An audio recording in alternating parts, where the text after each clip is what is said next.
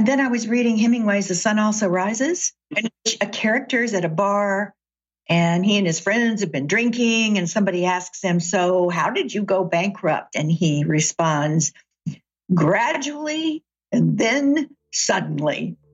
And I smiled and I had uh, an epiphany, which was that our our careers and our companies and our relationships and indeed our entire lives succeed or fail gradually, then suddenly, one conversation at a time. This is the One Thing podcast where we teach you the surprisingly simple truth behind extraordinary results. My name's Geoff Woods. I'm the vice president here at the One Thing team. Today, we celebrate episode 100 together. 100 episodes of the One Thing podcast, which, thank you. We really would not be doing this without you. Originally, we had planned to do a really special solo episode for you. And then I had the conversation that I had today. And in that moment, we realized there was no higher calling, no way that we could serve you more than to bring you the conversation that you are about to hear. And we hope that if this makes as big of an impact on you as it did for us, that you will share this with as many people as you can. Here's why we're bringing this to you. If you want to live an extraordinary life, it requires that you master something. And it only has to be one thing. When you look at what you want out of your life, what do you want to master? What's the one thing you can master such that by mastering it would make everything else easier or unnecessary? In this episode, we'll ask you to consider if having a certain type of conversation, in this case, we'll call them fierce conversations, may be worth mastering. In this episode, I sit down with someone that I have been looking forward to for a long time. If you've been following the podcast since the beginning, you know that that Jim Rohn quote, you are the average of the five people you spend the most time with, has transformed my entire life. And ever since, I have developed the habit of intentionally getting into relationship with people who are where I want to be. You also know, if you've been following the podcast for a while, that I've been going on a road to mastering asking great questions. The person who I, one of the people I've been modeling when it comes to asking great questions is the woman you're going to meet today. She has a book called Fierce Conversations. It is the number one book I recommend when others ask, How can I go on a journey to asking great questions? And today you get to meet the author, Susan Scott. I will tell you um, this may be the most meaningful interview I've ever done. And part of that is because um, about halfway through, I asked that she turn the tables on me and walk me through a fierce conversation so we could model it for you. And she started asking me questions that really interrogated my entire reality. I share this openly because I know it'll help you.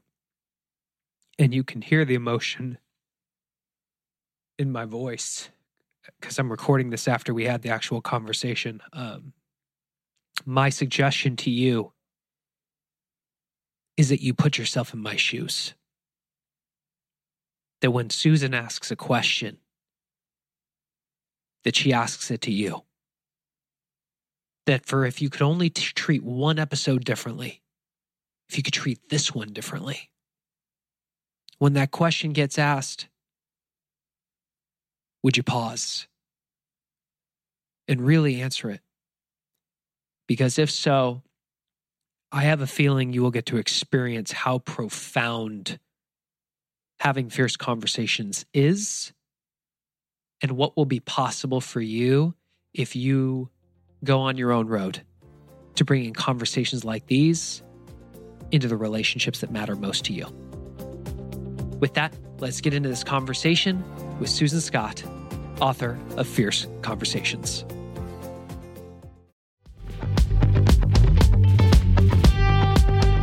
Eating healthy is an investment. It's an investment in yourself, but it also often requires an investment of your time. But good news is, Factor has delicious, ready to eat meals that are ever fresh and never frozen. They're chef created, dietitian approved, and ready to eat in just two minutes. With Factor, you can choose from a weekly menu of up to 35 options, including popular things like Calorie Smart or Keto Direction or Protein Plus or Vegan and Veggie. Also, discover 60 more add ons every week, like breakfast on the go lunch snacks, beverages to help you stay fueled, feel good all day. And we know our listeners here at The One Thing are focused on health and health goals. That's why we choose to partner with Factor. And if you visit factormeals.com slash 150 and use code 150, you can get 50% off your first month plus 20% off your next month. Again, that's factormeals.com slash ONE50 and use code ONE50 to get 50% off your first month plus 20% off your next month.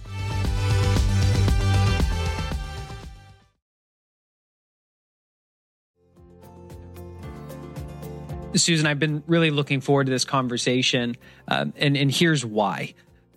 I look at my partner Gary Keller, look at what he's built in in, in true awe and amazement, and I asked the question: What habits did he acquire? What did he really master in his life? And there were two things: recruiting amazing people into his world, and once they were in his world, coaching them to their possibilities and I went to our advanced coaching skills camp hosted by my partner Dianna Kokoszka, and she holds up this book, Fierce Conversations.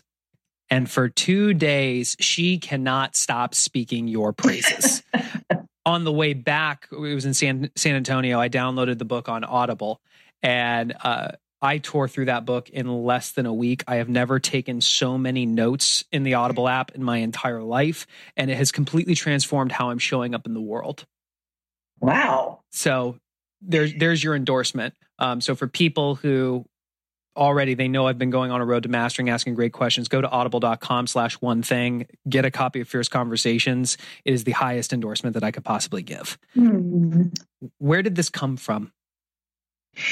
Well, it came from professional success and personal pain. I had been leading these small groups of CEOs for 13 years. I had two groups mm-hmm. here in Seattle, where I live, and each group had 16 non competing CEOs in it. And I would spend about two hours every month, one on one with each of the CEOs, and then one full day every month with each of the groups so that they could advise one another on their most pressing issues. And it was so strange honestly, when I was invited to do this, I thought, what in the world am I going to offer these CEOs? I mean, they're very, very busy people. They've got resources up the river. You know, what, what am I going to do for two hours with them that's going to be worth it to them? I mean, after all, I started out as an English teacher in high school and loved that and still love words and, and reading uh, good fiction. My background was not, you know, I don't have an MBA. I, I'm that's not who I am, and it's not really who who I want to be. It's just so I went into this very humbly and just trying to sort of feel my way forward. And after having about a year of okay, but no cigar conversations with them, I had a really terrible thing happen. One of the members confessed to me that his he, he had not been telling me everything that was going on with his company and his company was in serious trouble and long story short he had to sell his company and he he he just kind of walked away with no debt but not much to show for all the work that he'd put into it. And I felt horrible. And so did the, other, the members of his group. And I just knew that I needed to I needed to change the way I conducted my meetings. It, it didn't work to just go in and say, Hey, tell me what's going on. You know, right. let me follow up with you about this and about that and about this. And what did you do, do about that? And what's coming up? You know, that just, if we ask those kinds of questions, people can withhold what their, the real issue is. I started to change things. I started to start every single meeting with the CEOs with the question I want you to just really take a moment to think about given everything that is on your plate, everything that's got your name on it, everything, what is the most important thing that you and I should be talking about? And if they ever said, wow, I don't know, I would say, well, what would it be if you did know? and so, and they would think, you know, I mean, if, if somebody asked me that question, I, I need a few seconds or longer to really scan my life, my business, my everything to to be clear what I should put on the table for us to talk about that truly was the most important thing. And then I would just ask a whole lot of questions because I have never seen myself as, as a person who's going to advise CEOs and what they should do. And you have to you have to remember I had 32 totally different industries I was dealing with. From from you know coffee to software to t-shirts to everything you could imagine. I'm not the expert in any of those areas. So i'm not coming in with answers. There are some things that i have strongly held opinions about but you know i don't i don't know the ins and outs of a manufacturing company for example or retail empire so i just i just came up with some questions that would allow the CEO to have self generated insights. Mm. And over time, I mean, my CEOs just really, really thrived. And they would sometimes, when they'd be interviewed, they would talk about these conversations that they had with me and the meetings that they had with their their uh, peers.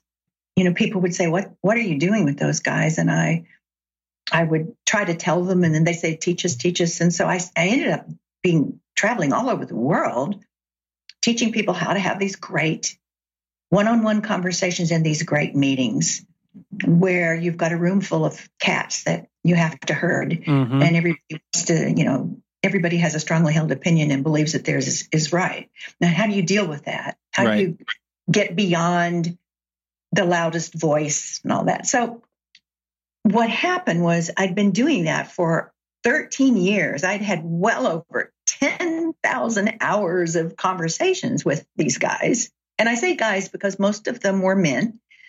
And then I was reading Hemingway's The Sun Also Rises, mm-hmm. and a character is at a bar um, in Spain, and he and his friends have been drinking, and somebody asks him, So, how did you go bankrupt? And he responds, Gradually and then suddenly. And I smiled and I had uh, an epiphany, which was that our our careers and our companies and our relationships, and indeed our entire lives, succeed or fail gradually, then suddenly, one conversation at a time.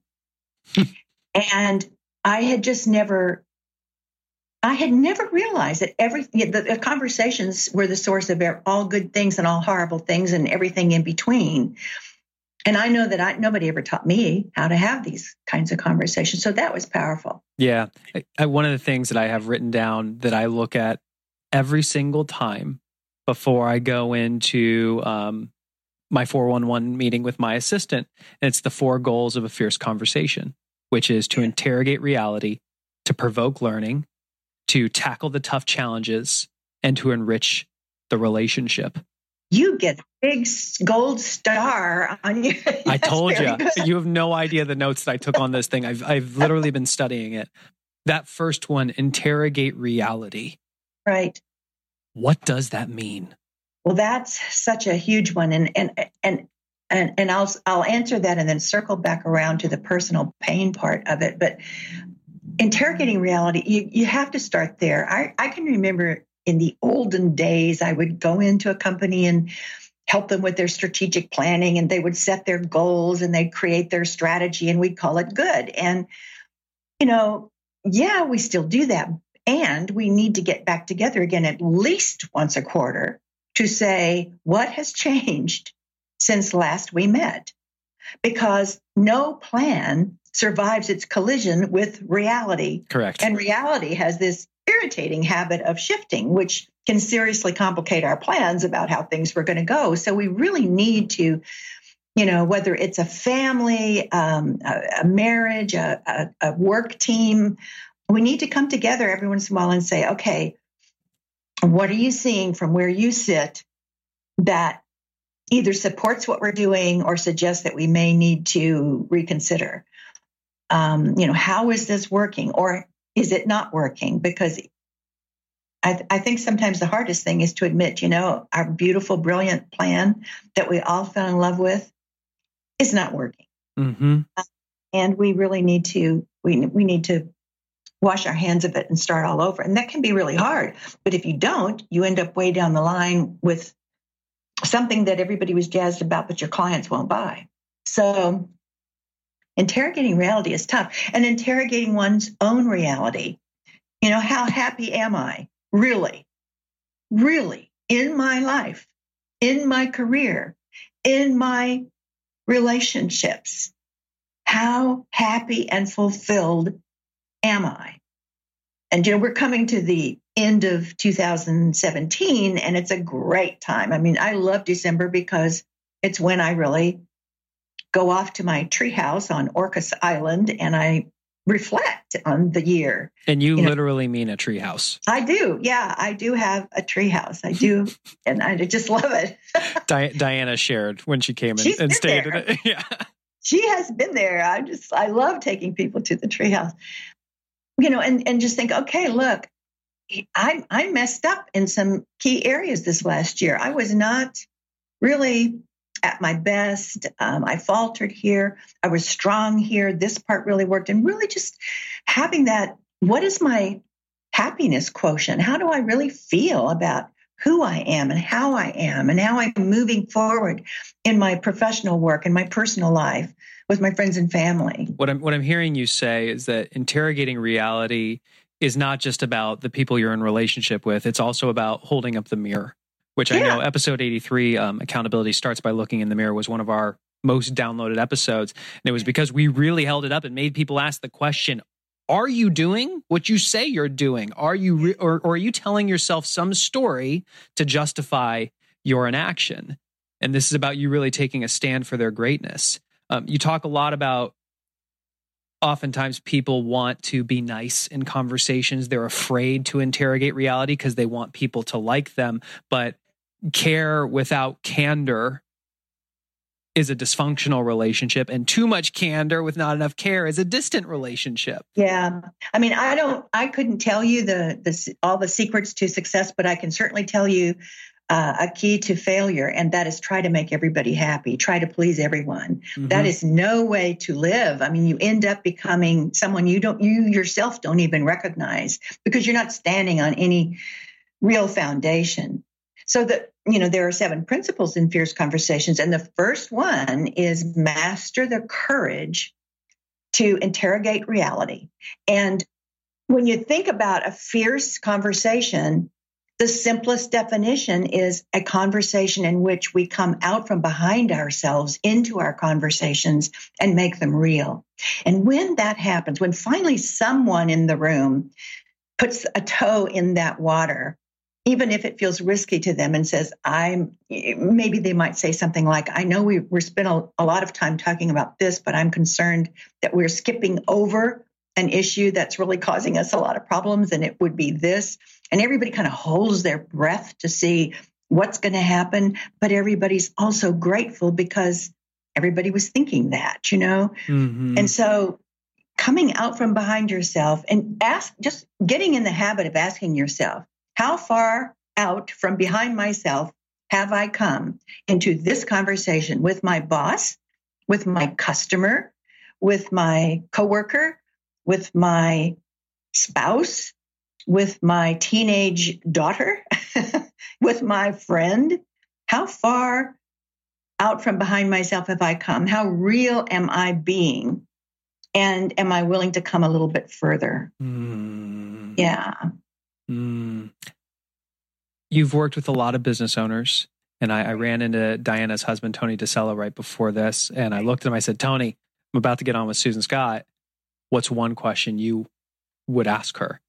And he goes, I'm actually really curious. Um, what's the one thing you see business owners doing that messes their own business up? Oh, that is a powerful question. He's good at those. I know. It's, I, I, I've I've sort of listened in when Tony's been coaching somebody when I've stayed in their home, and I love to listen to Tony. He's very he's so good at what he does. I think the one thing that business owners sometimes uh, overlook to their detriment and the detriment of everyone around them, mm-hmm. including their employees and their customers, is the importance of connection at a deep level. I think that we can get so caught up in the intellect, and even Einstein, he was on to this. He said, we must take care not to make the intellect our God. It has, of course, strong muscles, but it cannot lead. It can only serve. So when we lead with our smarts, and I'm not saying we, we don't need our smarts, we need every brain cell we've got, you know, to, but when we lead with our smarts, but we are not connecting with our customers, with our employees, with our vendors, with our whoever, uh, at a deep level, we are water skiing through what should and could have been a much richer conversation with a much more powerful, complete, and elegant solution. So, you know, I always think about, and I write about this in both of my books. Uh, Daniel Kahneman won the Nobel Prize for economics. Daniel Kahneman is a uh, Princeton psychologist. And, you know, how in the world is it that a psychologist wins the Nobel Prize for economics? Because of his studies. And there was just another um, big study that came out that proved exactly the same thing. Mm. People make decisions and act on their decisions first for emotional reasons, second for rational reasons. Mm. And this is not a girl thing, it's not a cultural thing. This is the human condition. So we like to think that we're always making these very logical decisions based on empirical data, return on investment, blah, blah, blah, blah, blah, blah, blah. And um, actually there's there's some emotional heat underneath all of it that is fueling where we want to go with something. And so I think leadership should be measured in terms of the ability to connect at a deep level with the people who are important to your success or lower your aim. I mean, I, I you know, you can have a title leader and have the lovely office and the uh, wonderful personal assistant and all the perks and the big salary and the stock options and everything. But if you don't know how to capture the hearts of your employees and your customers, you are on very thin ice. Can we can I, can we narrow it down there a little bit more? Because um, and this is the whole idea of the one thing is you take something big, like being the type of person who can deeply connect really with anyone. Yeah. What's the one thing they can do? such that by doing it would make connecting on a deep level easier or unnecessary? Okay, let me let me just back up a tiny bit and cool. say and, and, I'm going to fold into this the personal pain part because um, I had I heard um, a Yorkshire-born poet, David Whyte speak years ago at a time when I had just left a long-term marriage and I was in a lot of pain. I was just kind of heartbroken over it, but I I just finally sort of gave up on the whole thing. And David said something that ties into what you and I have just been talking about. He said, the young man who's newly married is often really perplexed, even frustrated, even irritated sometimes because this lovely person to whom he has plighted his troth, that's how they talk in England, and with whom he hopes to spend the rest of a glorious life, insists on appearing before his face yet again wanting to talk about the thing we just talked about last night, last weekend. And so often it has something to do with the quality of our relationship. And he wonders, why are we having this conversation again? And then David said, long about age 42, and he smiled because he was 42 and married at the time. He said, long about age 42, if he's been paying attention, it dawns on him this conversation is not about the relationship. The conversation is the relationship. And I remember feeling like, oh my God, he is talking just to me. And I found out later on that all 400 people in the room, most most of whom were men, felt exactly the same way. We all wanted to run out into the parking lot and phone home. So if you if you recognize there may be something to the notion that the conversation is the relationship, then if you and I add yet another topic to the list of things we're unable to talk about, because it wrecks another meeting at work or it wrecks another weekend at home, then all of the possibilities for that relationship become smaller and smaller and smaller until you know, one day I recognize I've made myself quite small. I'm behaving as if I'm just a space around my shoes, engaged in yet another three minute conversation that is so empty of meaning it crackles. So, if the conversation is the relationship, that means that every time I'm, I'm with someone, whether we're actually speaking or we're emailing or we're texting, I mean, all of these are forms of conversation, so to speak. Every single conversation that I have with anybody is either enriching that relationship, flatlining it. So, what's the point? Or taking it down.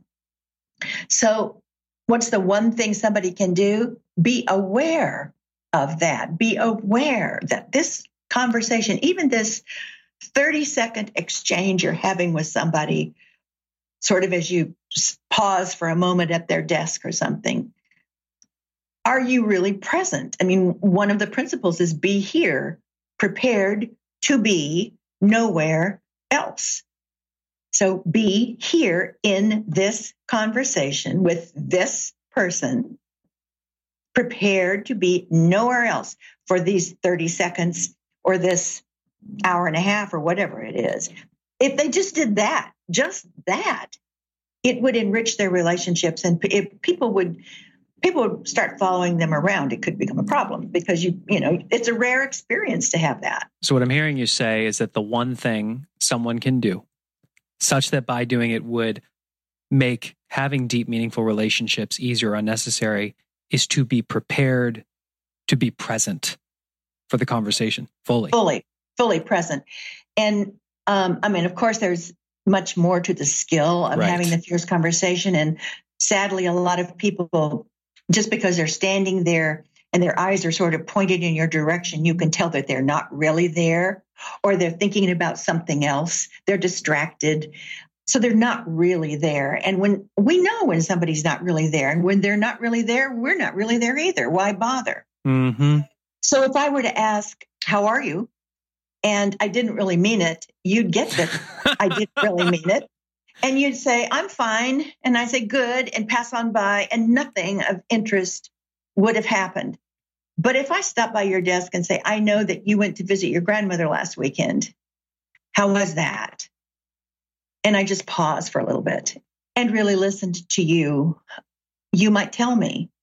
And if you stopped, if you just gave me, um, oh, it was tough, and you didn't say anything else, and I just stood there and waited and looked at you like, I'm open for more. Or if you're, if you seem to be frozen, I might say, say more, tell me more, you know, and let you talk. That's a good thing. Or I might even say, Hey, I heard you had an amazing conversation with one of our toughest negotiators, um, you know, a vendor that we really struggle with sometimes. Tell me how that went. I'm so impressed and really listen and not not feel like I have to say anything back to you, but I'm really listening to you. So here's the thing. A lot of people think this is all soft stuff. This this belongs in the bucket called soft skills. And they're mistaken. When we enrich our relationships with the people who are important to our success, when with them we interrogate reality, learning is provoked, we tackle and resolve our toughest challenges and enrich our relationships with one another, it drops straight to the bottom line. We just got some figures from one of our clients who did a pre and post survey on a whole bunch of behaviors. And the results were just stunning. And one of the ones that I was happy to see was there was a 12% improvement in strategy execution. Now, I know that a lot of decision makers are saying, I need the ROI, I need the empirical data, I need to blah, blah, blah, blah, blah. Well, 12% improvement in strategy execution would be really important. Well, where does that come from? It doesn't come from threatening people or saying, you have to get this done. I'm holding you accountable. You know, we have to meet this goal. What are you going to do? It comes from really being present, really listening to them, being extremely skillful in the questions that you ask, being completely candid, completely transparent about what's working, what isn't working, asking for their perspectives and really asking. Then people lean in and amazing things start to happen. For somebody like me, I have gotten clarity that if one of the things I can master in my lifetime, and this may be top two for me, is the ability to ask great questions. And I'm four months into my journey, which for people who have been following the podcast that long, they can see the transition because I have really started interrogating reality of the people who listen. Where do I go from here? What would you do if you're in my shoes, knowing everything you know? How would you go on a road to mastering asking great questions?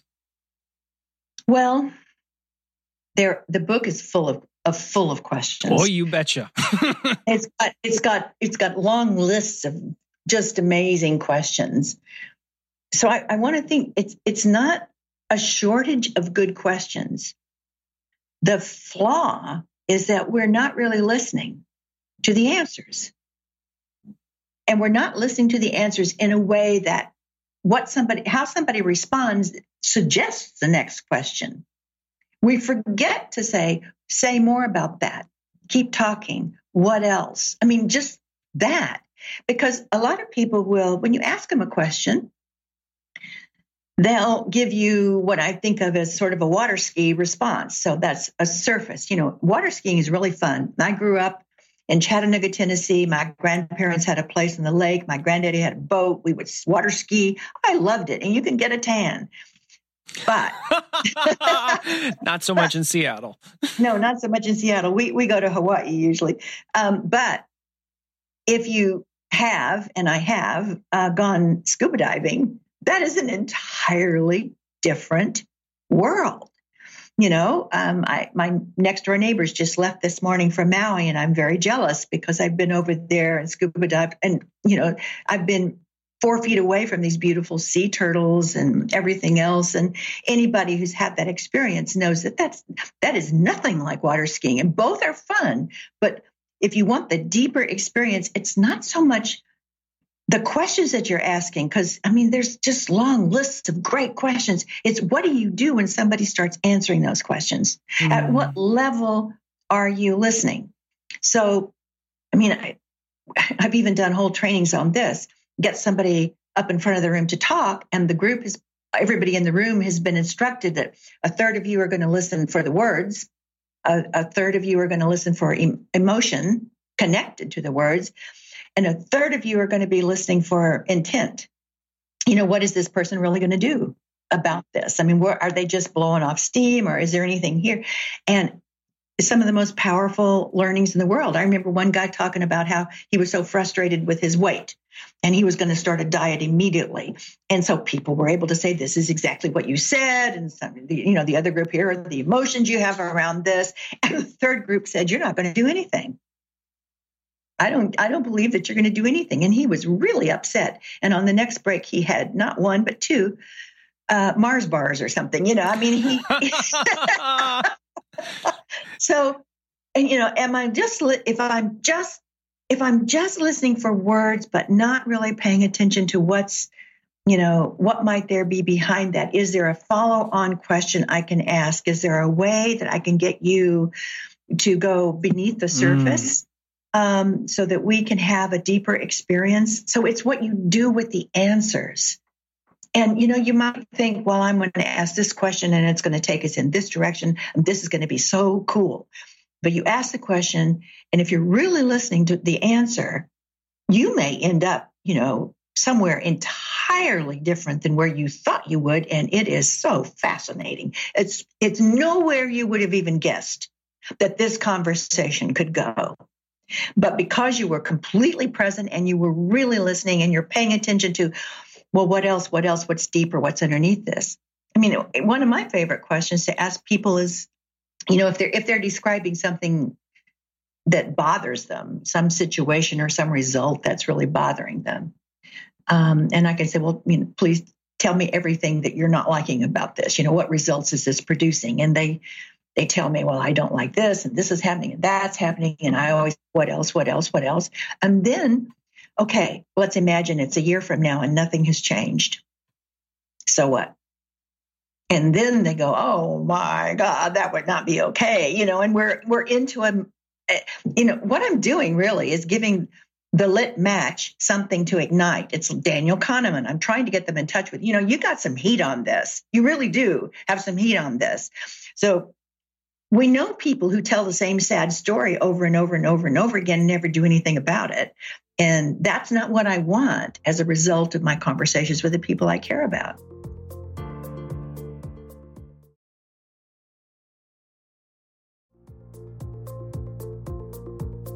the thing I want to drive home for people is um, anchoring the emotion in the conversation. And I know when you go through the mineral rights model, which I've been studying, I've had it used on me and I have been using it. It's the whole idea of you don't actually earn the right to go to the solution until you have created enough heat, enough pain so that they are com- compelled to take action.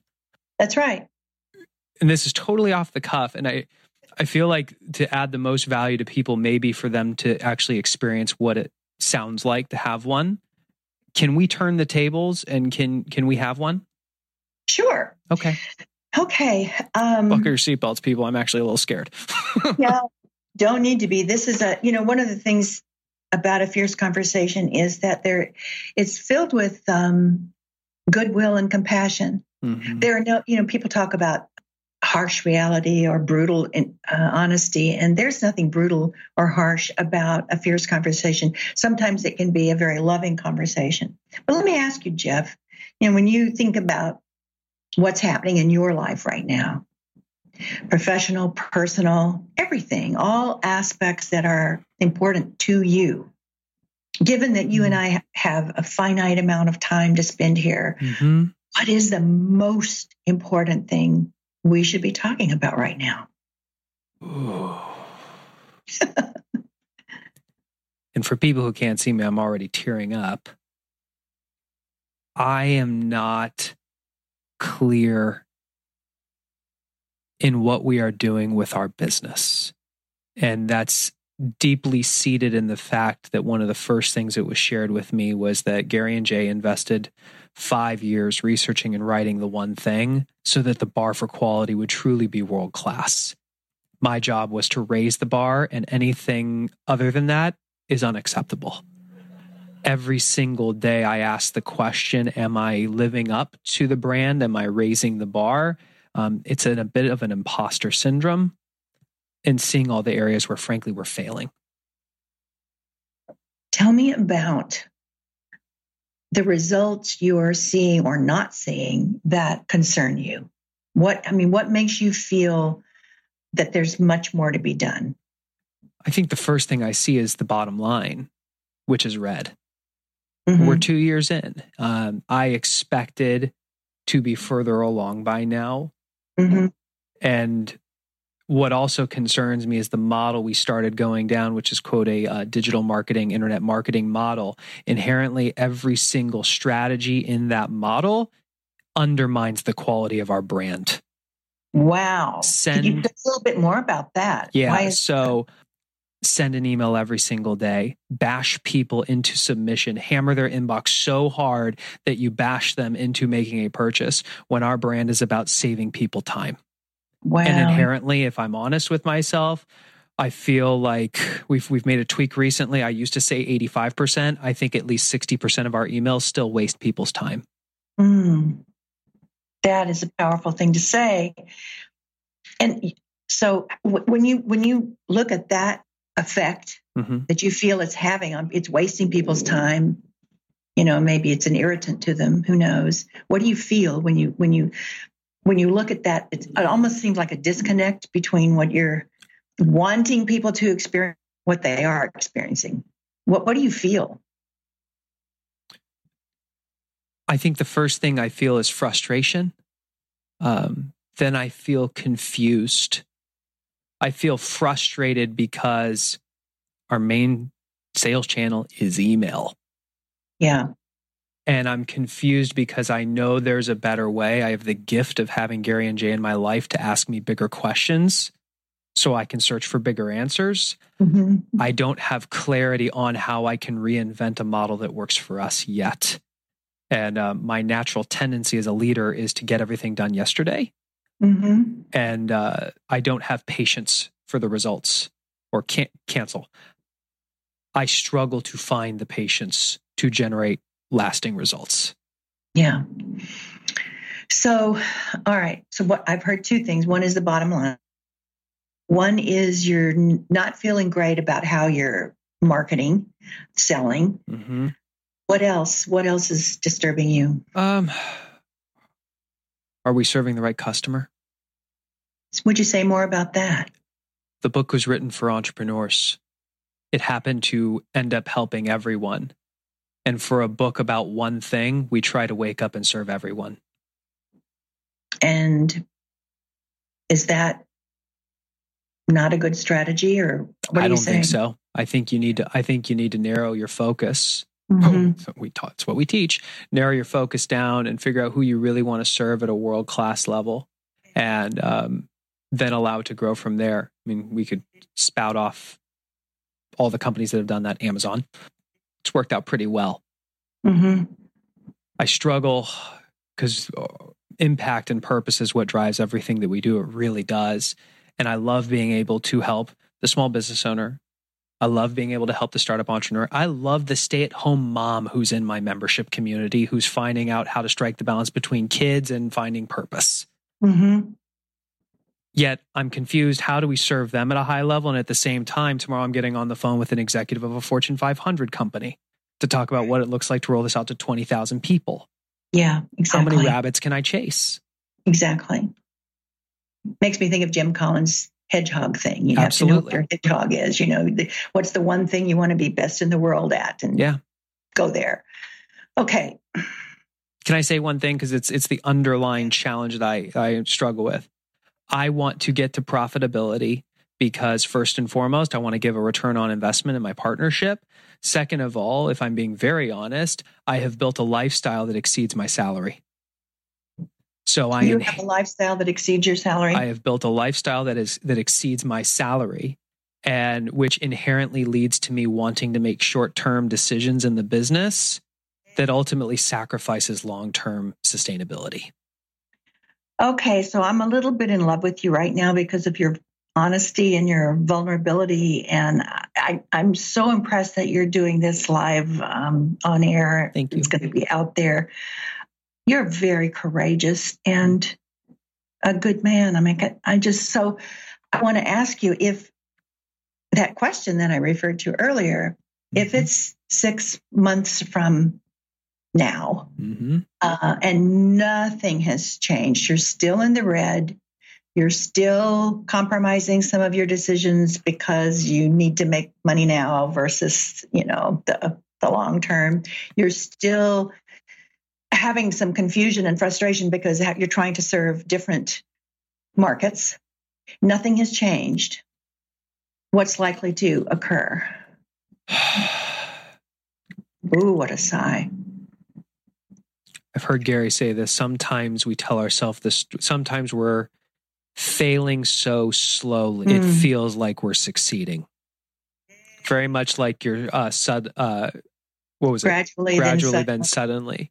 Mm, if we continue doing what we're we've been doing in certain aspects of the business, it's failing so slowly that ultimately I think it's that gradually then suddenly. We are making many tweaks, very aware of it. And my partners, I'm fortunate, are not cracking the whip for me to get to the black. They want me to build a great, lasting company. I'm putting that pressure on myself because of my lifestyle. Well, let's talk about that, Geoff. So, you know, in, in almost in, in almost any situation, we I mean the toughest and most important thing to do is to say where where are where's my DNA on this situation? Oh, You know, where are my fingerprints here? What what have you brought to the party, so to speak, that has is causing this languishing success slash failure the pain that I've inflicted on myself. I've inflicted pain on myself because I have, yet again, this is the second time I've done this when I swore I wouldn't do it again after the first time. Yeah. Um, I built a lifestyle that exceeds the salary, and it's tough to move back. Yeah. What else? I really do believe that's it. And here's Mhm. why I say that, Susan. If the money were not, if I wasn't feeling the financial strain on a month to month basis, I would be where my partners are mentally, which is let's build a great company. We see the metrics, we see what's happening. We know we're building great products that are helping people um, that will scale. We know we're doing the right thing. It's that knocking that lead domino down and trusting the domino effect over time is insanely hard. So let me ask you this. Let's say you did the hard thing, Mm-hmm. which would be to lower your costs. Mm-hmm. You were very, very clear about your work, who your market is. You were building something that you could see is actually going to succeed Mm-hmm. because you have you've said you know it's like one of the one of the really cool things David Whyte that poet said is one of the most powerful learn to say is no Mm. and because if we say yes and yes and yes yes we can we can serve this market yes we can do this for you yes we can do that for you then when a really powerful yes comes along there's no room for it because Mhm. you've said yes to everything else. So let's say you've said no, even to the moms at home. Now, moms at home listening to this, don't be mad at me. I'm just trying to help Geoff get clear here. If you said no to everybody, but you're really clear, targeted, this is who this is who we need to focus on, the one thing. Mhm. Your paycheck is covering your costs. You're convinced that where you're headed is the right direction. Mhm. What difference would that make? It'd make all the difference. Most of the strain and stress that I create for myself, the number one stress in my marriage, would all go away Hmm. What about the business? as well. I would be 100% committed and focused on doing the right long term things. And if there was no longer this painful stress on your marriage because you're living within your means, even though they're a bit smaller for the time being, and if the business you're you're really rocketing along in the right direction on the right things, if that were the case, what would you feel? I'd feel amazing. I mean, I'd feel like I'd be living my purpose. I wouldn't. I'm, I still can't wait to get out of bed, but I mean, just truly, um, I'm living my life's calling right now, and I would be feeling. The word that comes to mind is euphoria. Mm. That's a sweet word. It's a good one. And what about your marriage? No more stress on there. Yeah. No more stress. What would you be feeling then? Uh, my connection with Amy would be just so much deeper. hmm It's um, it's a huge, it's a huge issue right now. Mm. I'll say opportunity. I get that it is. I and those who are listening, I'm looking at Geoff. We're on Skype, and I see the tears in your eyes, and I see the pain, and I'm so, I feel it.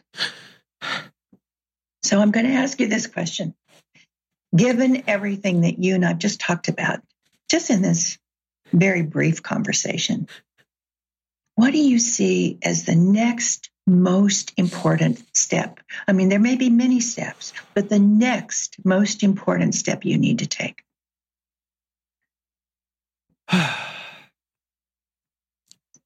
First thing I'm going to say is just get clarity on what that North Star is in our business. To truly get clarity on what the right, like, let me just assume that everything else has been taken care of. What are the right actions? Get them down on paper hmm so that I have something to compare to. Um, the reason I went there and not straight to the money is because that is the topic of every conversation I have with my coach, every meeting for my 411 with Jay is all we're already focusing there. Um, and we're making progress. It's just I want it yesterday and um it's all going in the right direction. Just trusting the domino effect so hard. And you are brokenhearted. Yeah. You are brokenhearted. You can't, oh my gosh, you cannot continue like this. I can't stand this for you. What's the conversation? What's the conversation that you and Amy need to have?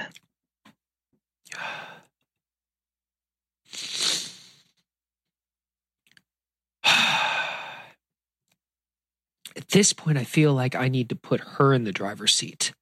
It's been me coming to the table with the ideas. It's been me bringing accountability and heat to the conversation. And it's the exact thing I refuse to do in my business because I know the importance of leading with questions and making it their idea.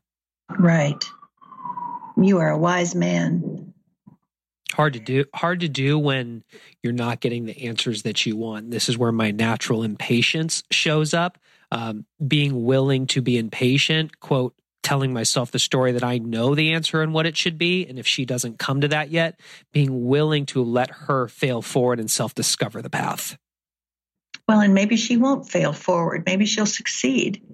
You know, I mean, one of the things that happens to me all the time is that I think I've got all these brilliant ideas, and then I meet with my team, and I think it's a good thing I didn't pull the trigger on that idea because it wasn't so brilliant after all. Yeah. I mean, I, I think the conversation about what's really important to to you and Amy, I, I want to say that has to come first. I just, you know, nor- normally I don't advise, but I really, I really hope you'll go there first because that's what's breaking your heart. I mean, you can't bring yourself fully into to your work when things are difficult at home with the person you love so much. So you don't want to lose that. You want to nur- nurture that. And you and Amy have got to connect at a deep level. And that definitely will involve your telling her what you're feeling and asking her what, what she's feeling and asking her what she feels you two should be doing about this.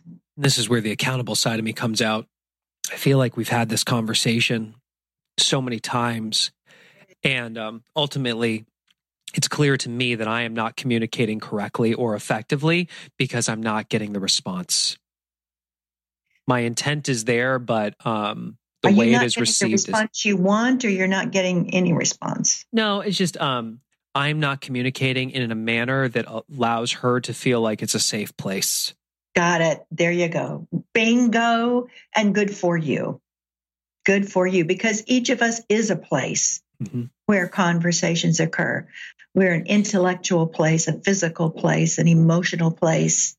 I mean, there are people that we've learned to avoid because mm-hmm. it, it won't be fun. It won't be pretty. So, right there is your biggest challenge. Oh, Geoff.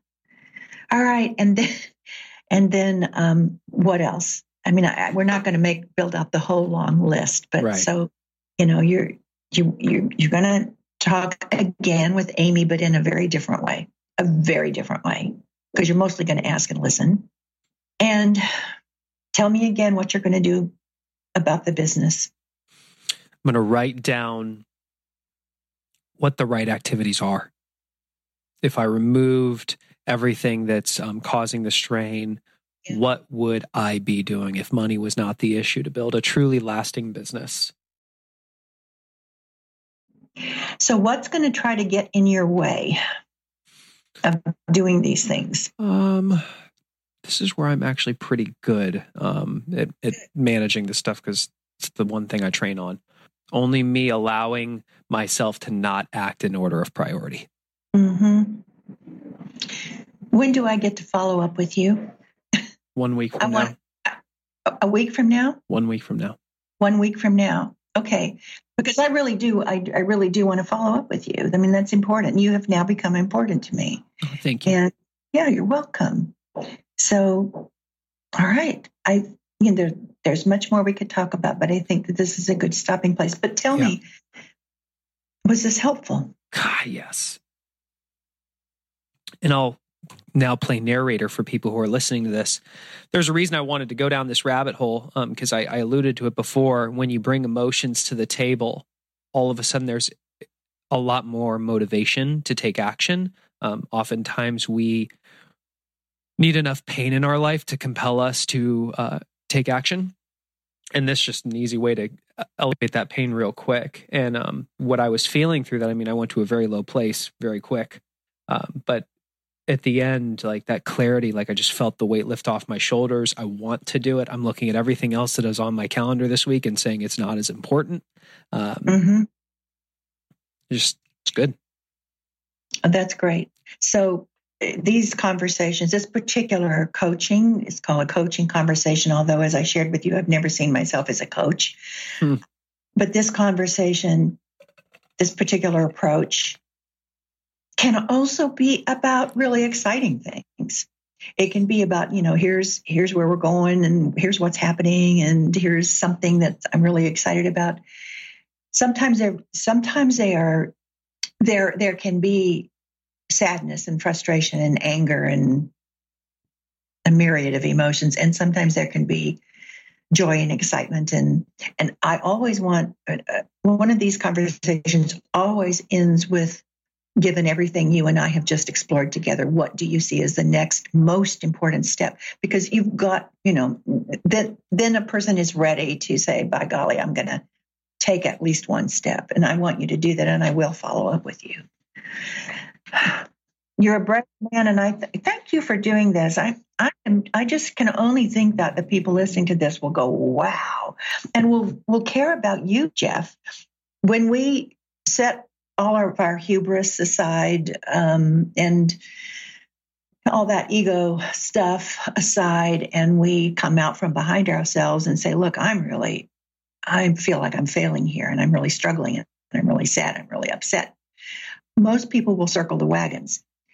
Having said that, if a month from now you had taken no steps at all and were telling exactly the same story and having done nothing, then we would have a different conversation, you know? Right. Because, because we all we all know the person who's constantly telling the same sad story and is in no immediate danger of doing anything about it. So one of the things about fierce conversations is it it tends to um, create a bias for action, which mm-hmm. is really what we all want.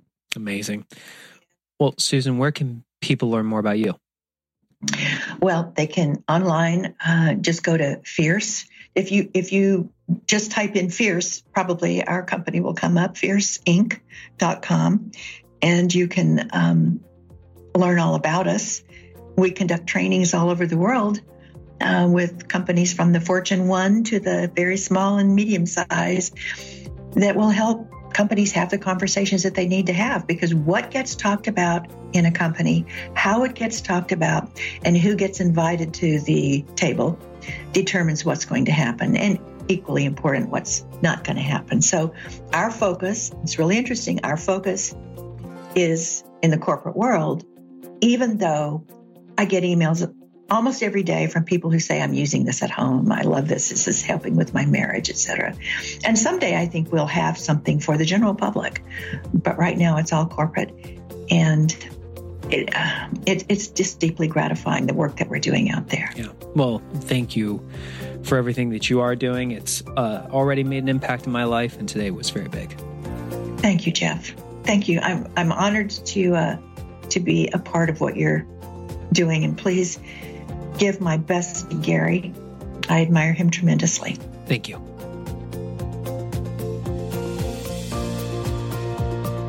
Well, there you have it. My conversation with Susan Scott, author of Fierce Conversations.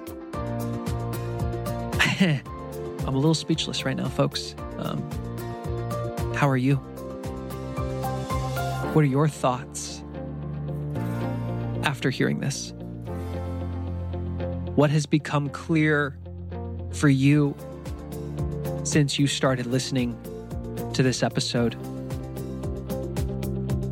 I will underscore a few of my takeaways. Number one, the conversation is the relationship. Think of that one person, that one person that you know the relationship is not where you want it to be. It's a relationship that matters to you and it's hurting. And maybe you're even afraid to acknowledge it. It's that painful. If the conversation is the relationship, what will your conversations have to look like moving forward so that you can feel better about where that relationship is? I love the idea and what an important message that we need to be having fierce conversations. Not just water skiing on the surface, but being willing to have the courage to have a fierce conversation, to go where so many of us naturally want to hide, to go there.